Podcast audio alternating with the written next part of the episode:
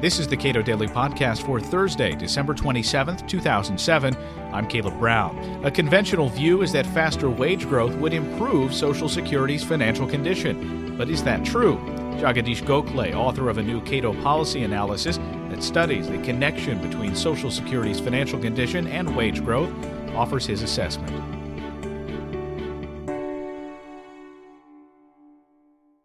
What are the commonly held beliefs about the impact of wage growth on the financial condition of Social Security? Well, I think the general consensus in the economics profession, as well as in the uh, public debates over Social Security reform, tends to be that faster economic, or more specifically, faster wage growth in the future will improve Social Security's financial condition. And that view uh, is widely held uh, was also evident in the presidential debates from the last presidential elections when uh, when they were asked what uh, reforms they would emphasize for so programs social security for, for social security. Uh, uh, the candidate John Kerry said that we don't really have to do anything about reforming social security because economic growth faster economic growth will bail us out.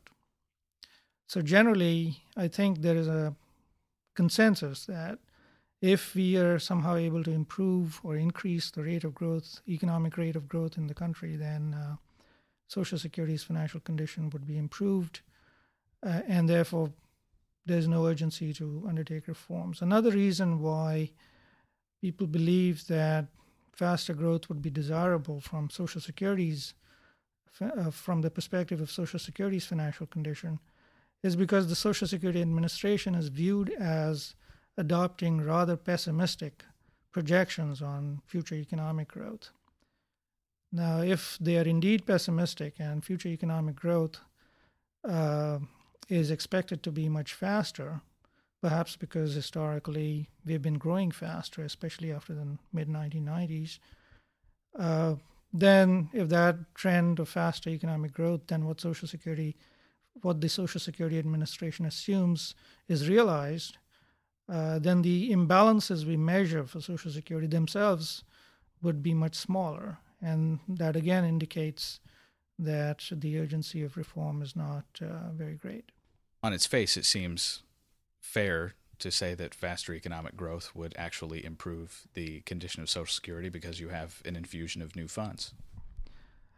Right. And the reason why there is a consensus is because uh, the Social Security Administration has promoted measures that show that uh, fast economic growth leading to an improvement in the system's financial condition.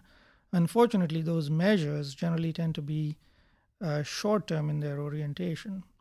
For example, measures such as the crossover date, which tells us when tax revenues will begin uh, falling short of benefit expenditures. Well, if economic growth occurs faster, then over the short term, tax revenues are going to go, grow, go up simply because faster economic growth will mean faster wage growth and uh, employees will uh, have higher wages and they'll therefore pay higher payroll taxes immediately. But those higher wages will not be incorporated into their into higher benefits for many years, in fact, many decades, until those workers uh, retire. So immediately you'd see fast economic growth having an immediate impact on revenues, but not an immediate impact on benefits. And if our measures that that tell us what the system's financial condition is are short term in their orientation, we're going to see an improvement in the system's uh, financial condition. But of course, uh, if you adopt longer term measures, then those uh, increases in future benefits will be counted in rather than ignored. And then it's not clear whether fast economic growth on net will improve or worsen the system's financial condition because both taxes and benefits are going are rising.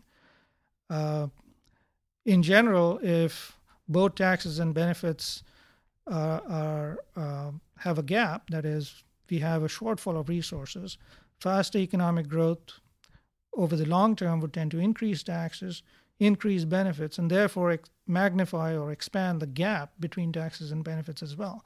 So if we don't look far enough ahead, it will seem as though the condition improves, but if we do actually adopt long-term, uh, long longer-term perspective in measuring the system's finances, then it's not a foregone conclusion that the system is better off.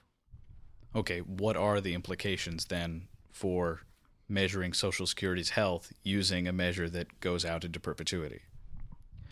Well, there's uh, this is a complicated question because there are many things that impact uh, both taxes and benefits uh, of, the, of the Social Security system in response to fast economic growth.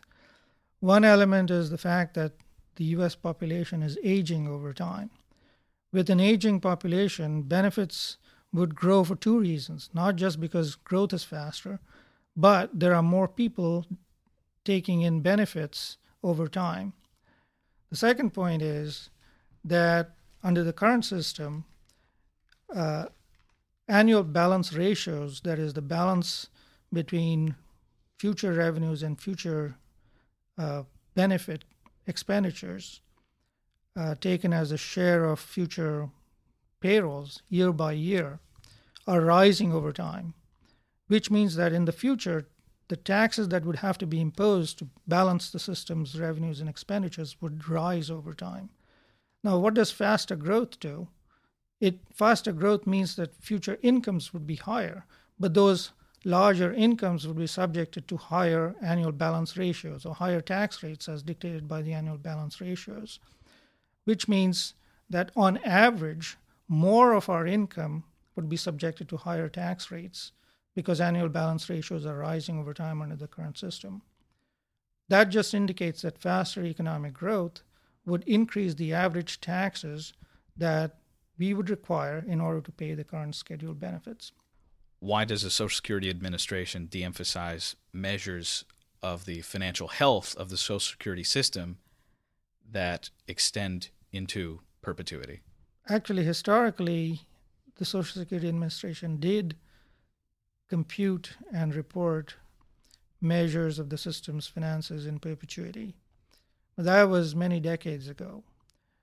Uh, as it turned out, at that time, the results from calculating these uh, measures over just 75 years, say, or going through perpetuity didn't make a huge difference.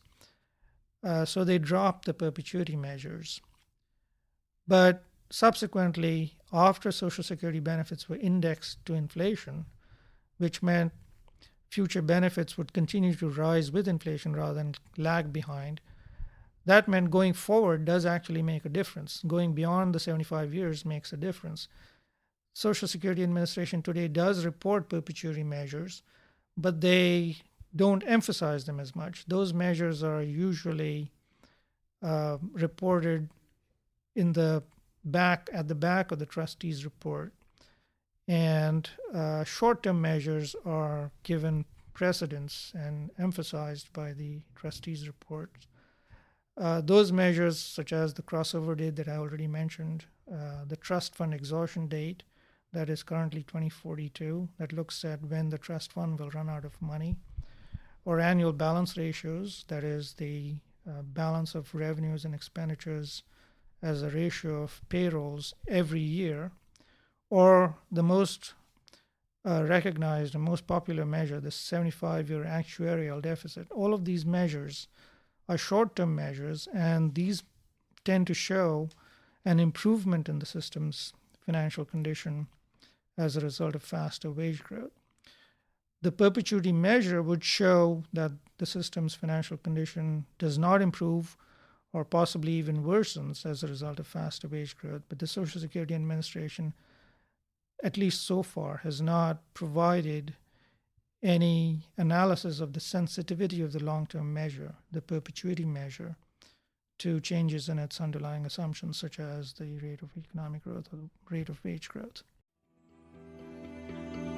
Jagadeesh Gokhale is a senior fellow at the Cato Institute his recent policy analysis on Social Security and wage growth is available at our website, cato.org.